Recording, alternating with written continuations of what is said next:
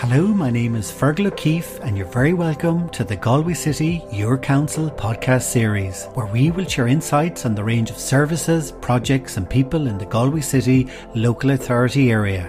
Galway City Council provide a diverse range of services, including beach maintenance, dog pounds, health promotion, strategic planning, tourism promotion, and housing supply.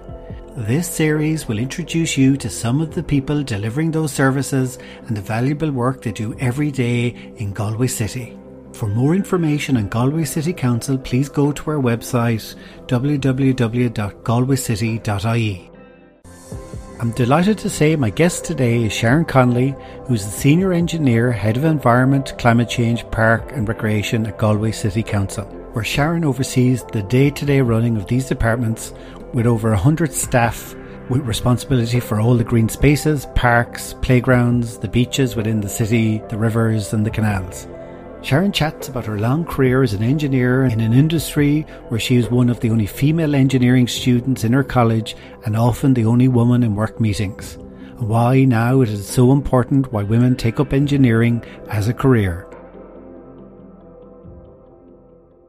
Hi, Sharon, you're very welcome to the podcast. Thanks, Fergal. I suppose the first thing is I just want to ask you is, is your title. So what, what area do you cover? You're, you're a senior engineer, but you kind of cover a big area. Yeah, I'm actually head over the environment section, recreation and amenity, and also the capital sports projects that we're putting forward over the next few years. So you would have over 100 people working in your area, would you?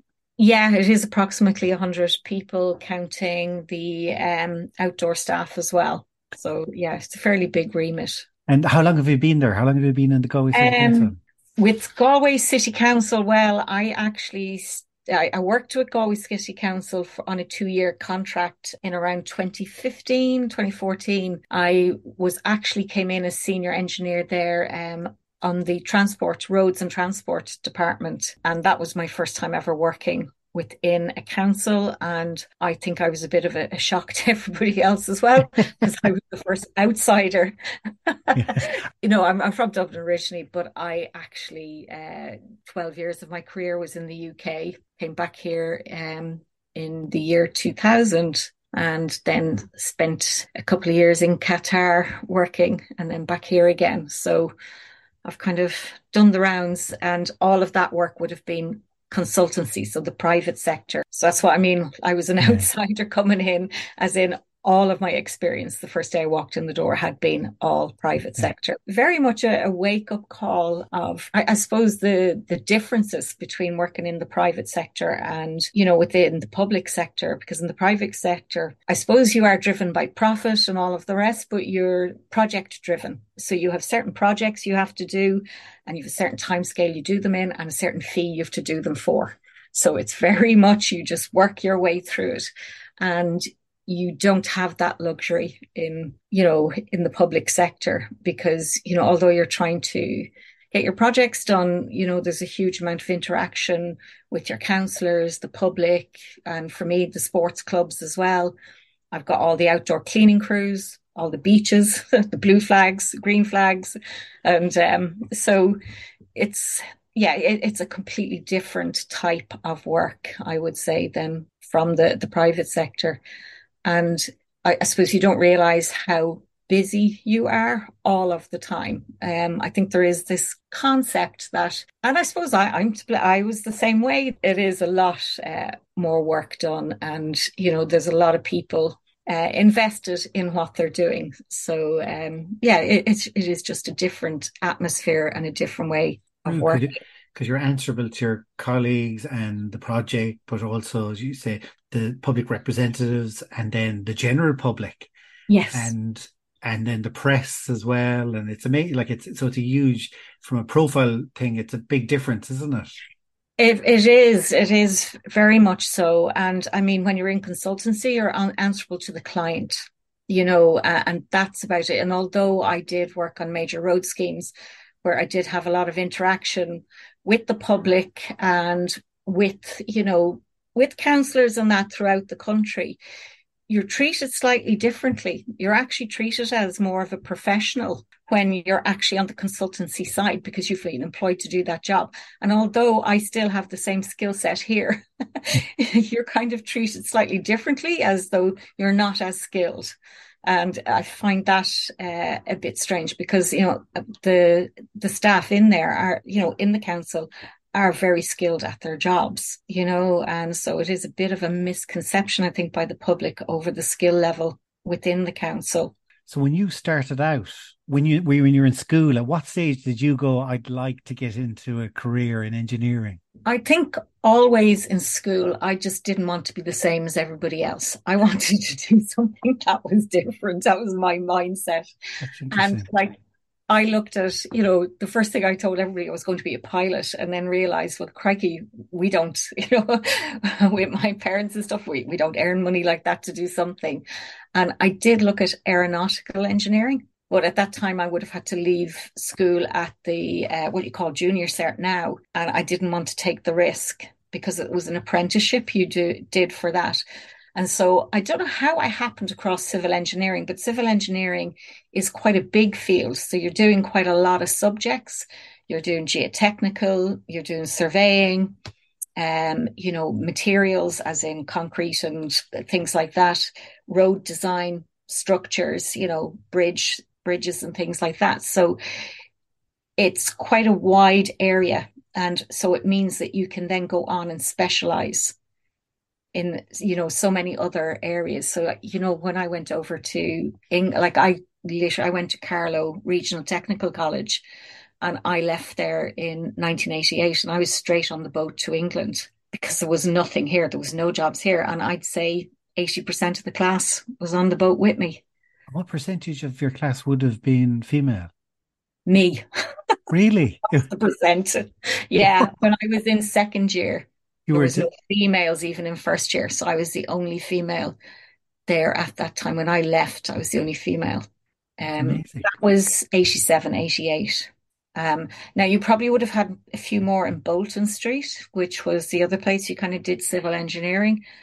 But like I got an interview for Bolton Street and decided not to go there because I think one of the questions or one of the things was thrown at me was going, well, we don't usually take female engineers because you'll just go and get pregnant. And I sat there going, I have to go to this place. Got up and walked out. I was, no. Wow. Yeah, I did get offered a place there, but I refused to take it. I went to Carlow because they offered me the place straight away based on my points. You know, I didn't see yeah. why I had to justify myself. So I was kind of, oh, crikey. That's amazing that you were the only person in the class. Uh, you know, that at the time, you know, because it isn't that long ago, really, you know, when you think. No, when I went into first year, there was a female in second year in Carlow, but by the time I got to second year, there was no girls in first year. So, I, but I must say, like the guys were great. You know what I mean? I got on yeah. well with the lads in the class. And then when you started work, how did, how did you find that then? I suppose because I was starting off, you start off as a technician, but or a drafts person because you're still working off the drawing boards then. There was no computers or AutoCAD or anything like that. So you're literally on the drawing board. And so there was a few more women doing that side of it. But as I moved on with my career, um, because I did my degree over in England, I did it part time so I paid for my degree over there. Um, it took, I think, four years to do it. Um, so you found as you moved on, there was, uh, it was kind of a mix, you know, it depended on where you were. I did work in one company where, you know, I think around a third were female. And that was highly unusual. And it was one of the best places I've worked in for the atmosphere because it does change the whole atmosphere of the office. It is less macho and you know yeah. that sort of thing. And I suppose working in that time as well over in England, you had your page three of the sun and the star and all of that. And it wasn't unusual to be working in offices where you had literally pornography on the walls. it's like, and that was a big wake up call for me coming from Ireland as well. Uh, you know, 80s Ireland, you wouldn't see any of that. So you must have been a, a, strong character, though, to want to go towards that direction and then go to England and then work in that environment. Yeah, well, it was just I was very single-minded, I think, in what I wanted to do. And I did like the civil engineering, and it is a slightly more male side of it because I went into roads. So that's more the heavy engineering. And also going into the roads, you actually, you know, eventually becoming a project manager, you're over quite a wide range of expertise. So you have your structural engineer working to you, the geotechnical engineer, your drainage, your alignment designers. Um, you know, so you've got all these specialists that sort of answer to you. So you manage the whole project. So um, I think I'm just bossy. but, like, did you notice then, sort of over your career over the last thirty years, like the the changes then in the demographics? Do you know what? There hasn't been huge changes, not in the civil engineering field. Um, there's some companies that have a better balance. Um, the last company I worked with, Atkins, they had a good balance of female engineers, and even the the likes of um, Tobin Consultant. To be fair to them, they did too. But in some others, you, you kind of you are the the lone female. Mm. I mean, I've walked into meetings where you'd have 20 people, maybe more in there, and I'd be the only female sitting in the room. And you mm. do have to then have the nerve to present what you're doing or what you're talking about. But you get used to it where you actually don't even realize you're the only female sitting in there because it's happened so often. It just becomes the norm do think you kind of get drawn to certain roles, and I think it is to do with just natural strengths and weaknesses. But I suppose I've never been your typical female, and so I've never really fitted in in that role. I think, you know, because there are a lot of women in engineering, but they typically be on the environmental and the ecology side or health and safety um, side of things, or landscaping and that. So you would find a, uh, you know, quite a significant number of women within those areas. But but I have worked with female engineers throughout and you know, I've always got on really well.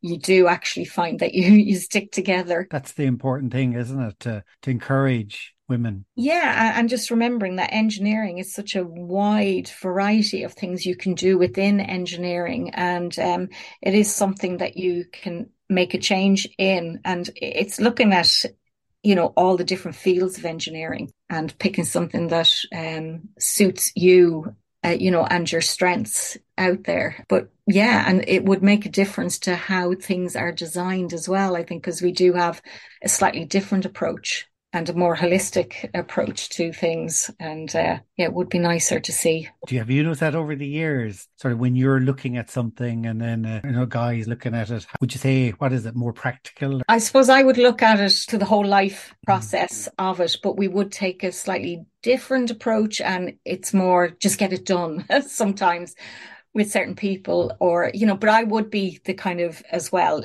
get it done but have it all considered and you know, a lot of design is based on the information available to you at that time. You're not going to have all of the information because you never will be able to gather every single bit of information you require, but you base it on the best that you've got at the time.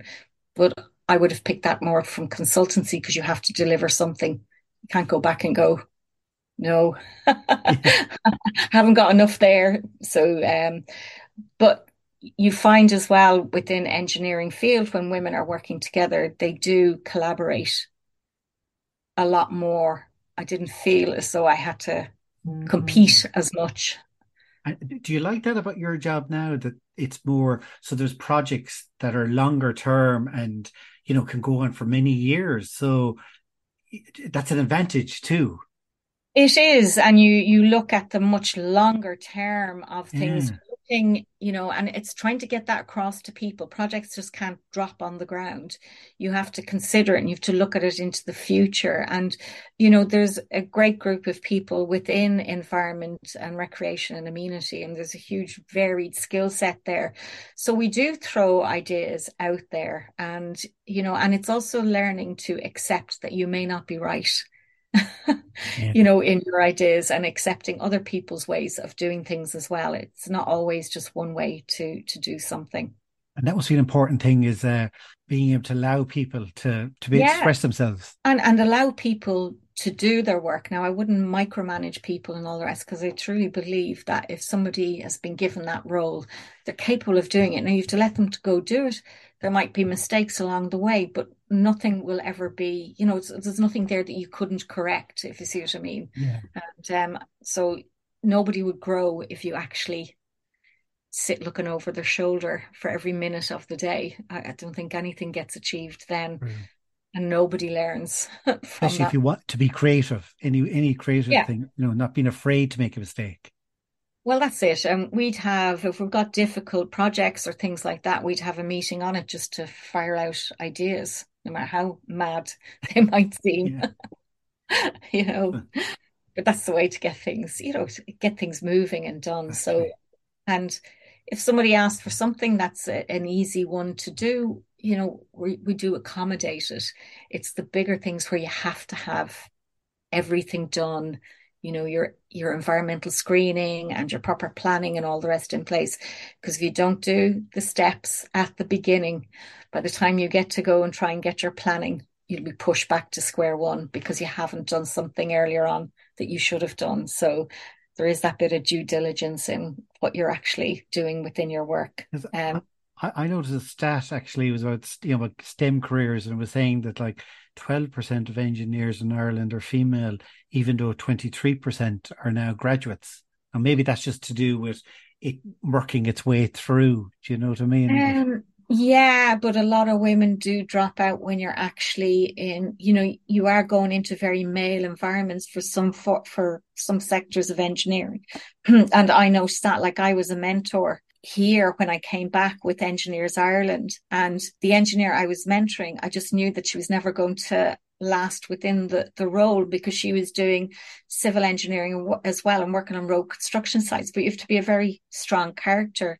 And she used to just get upset and actually, you know, get physically or visibly upset, you know, when she'd be out in site, when she'd be having an argument with somebody. And you can't do that. You have to give as good as you get if you're going to get a contractor to do something that you require them to do. And then you have to have the arguments at the end when you're kind of trying to do the final costings because there'll always be claims.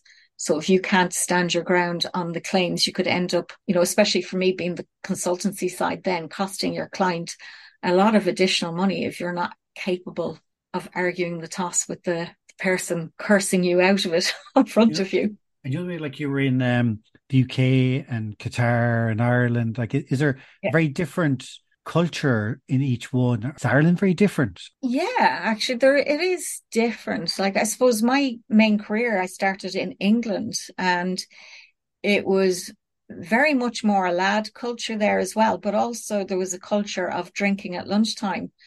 And, and but also at that time when I went over there, like it was much more multicultural. So that was a bit uh, hugely different for me because you didn't have that much, uh, you know, you didn't have many different people living within Ireland at that time in the the eighties. You know, that didn't really start happening, I think, until nineties onwards. Um, so that was very different. But the English, they don't have the same sense of humor. Uh, you know, so that one, and when I came back to Ireland, I found, but also I suppose one thing in England as well, it is very, very class society. So a lot of the engineers there, their parents were engineers or were doctors, but they were mainly professionals. I mean, my dad never went beyond school and my mother I never finished school, you know, but they always pushed us to go and get an education. So, and it's not unusual for an Irish person to have gone to college without their parents have gone. But over there, it's more unusual if you've gone to college without your parents have been, but around that time. So, you know, I was the odd one out as far as background was concerned because I grew up in a very working class society and you're suddenly pushed into, I suppose, different sort of demographic of people. And you're dealing with landowners as well over there that are, you know, I did a roads project in Oxfordshire and you're dealing with multimillionaires. Small farmer over there was kind of what would be a very large farm over here. So that was a, a big difference as well. And the fact that they have uh, this young Irish girl sitting in front of them saying, I'm sticking a road through your land there. Do you mind? So I, I suppose that's where you kind of learn your trade as well and being able to speak up for what you're doing, your design and standing over it. So, you know, it was a good grounding in, in the UK. Coming back to Ireland, there's more acceptance of women actually within engineering here. There's less of that sort of, what are you doing this job for? I found. And also, you're, while you're in work, you work it's taken much more serious here. Say a girl who was in school looking at the idea of engineering. I'd say it is a worthwhile career and in the public service, especially engineering, because there's so many different sectors you can work in. You can work in transport, in roads, even in housing, in the departments I'm working in, environment, recreation and amenity. So you get a very broad base experience. And that is good. But I would probably say, I think for me, I'm glad I sort of did it the way I did it and got the experience out in the consultancy and then came to work in the public sector. But it, it is a very worthwhile job and it does give you a lot of satisfaction when you see things on the ground and people using things. You know, we're putting in a lot of, um, you know, making our areas more accessible and more accessible swings and play equipment and all the rest. And it's lovely to see all the kids being able to play together, no matter what their ability is.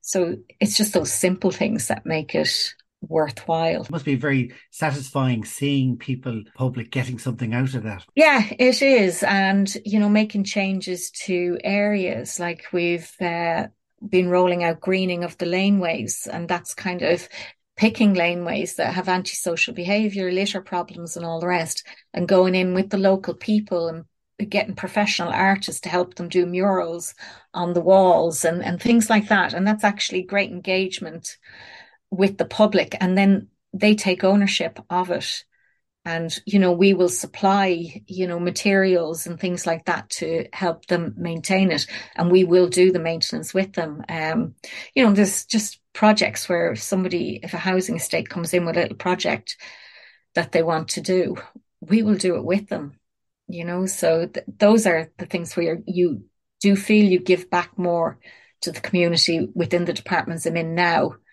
than I felt when I was working in the harder side of the engineering, the transport and that.